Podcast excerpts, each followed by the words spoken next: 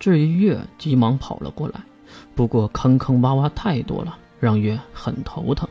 至于天空中漂浮的血骨，那视野有多好，看到后马上飞了过去，将月抱起，还是用了公主抱。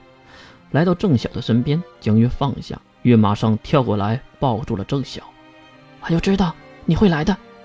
看到自己的未婚妻对别的男人投怀送抱，血骨的脸上多少有点不太好看。可是想到人家是来帮自己的，也没什么好说的。放开了月，郑晓摇了摇头。可能我是自私的，我想了很久，才打开盒子。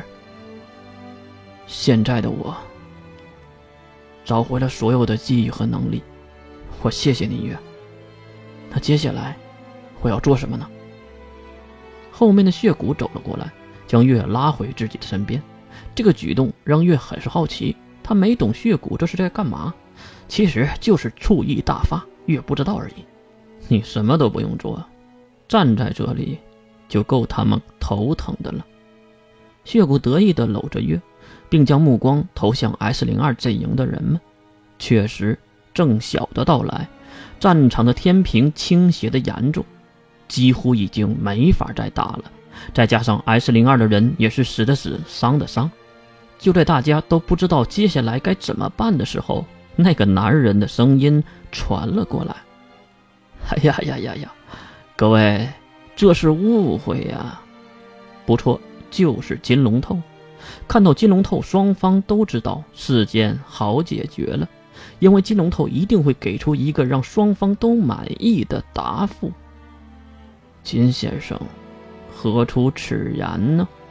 水神伞率先提问。哎呀，大家都是一场误会。异教徒的主人并不是血骨，而是另有其人呐。谁呀？顺着台阶就往下走，水神伞表情很是疑惑。你们想一想啊。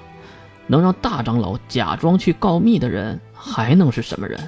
这个人必须是血族人呐，而且权力不能低于血骨。难道是？听到这话，后面的血骨隐隐约约的知道了结局。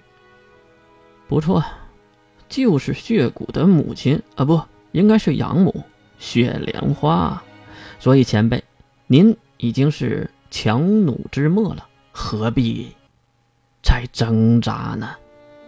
说到这里，金龙透转头看向远处，两名女仆琥珀和琉璃搀扶着蹒跚走过来的血莲花。此时，他手中还捧着一个小箱子，来到众人的面前，先将箱子递给了月。在场的人里面，只有郑晓感觉到里面是什么。这个。是我留给血骨未来老婆的，算是给血骨少爷赔罪了。血骨没说什么，因为他知道接下来会发生什么，因为这是他和养母的计划之一。S 零二的逆行者们，血骨山庄的血族们，是我雇佣了、派遣了。欺骗了这些所谓的异教徒和复魂者们，去进攻 S 零二的二十八军、校区战、科学阵营和魔法阵营的高层。是我计划了这一切，是我让汉卿背叛血族，去偷偷报信，让你们。攻打血族，理由是什么呀？这话可是金龙透问的，大家都很诧异。这明明是假话，为什么还要问理由呢？理由嘛，我不甘心呐！这血族明明应该我来统治，却被这个血骨的小毛头抢了去。我不甘心，我不甘心呐！由于喊得太大声，一口口鲜血咳了出来。其实月是知道的，因为手中箱子里的东西。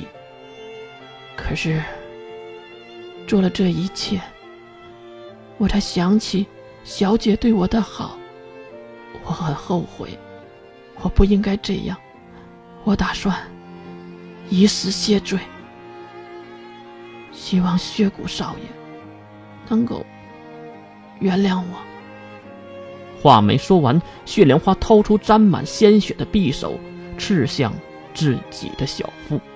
在场的人们都没有说话。血骨跑上去抱住了血莲花，血莲花也没有多余的话语。两人四目相对，直到血莲花的瞳孔极限放大，失去了生命的体征。远处的护神主人员、魔兽全部消失，只留下了血族和 S 零二的能力者们。幸存者们都同时的看向了没有参战的大长老沙雪、汉清一家。呵，爹爹爹！被眼神吓到了蓝衣，拉了拉自己爹爹的衣角。至于等待他们的是什么呢？谁又能知道呢？这场战争到底是谁赢了，而谁又输了呢？这已经不重要了，重要的是以后的人们想提及这场战争，都称呼为“血乱之战”。战争从来就没有赢家，只有输的多的和输的少的。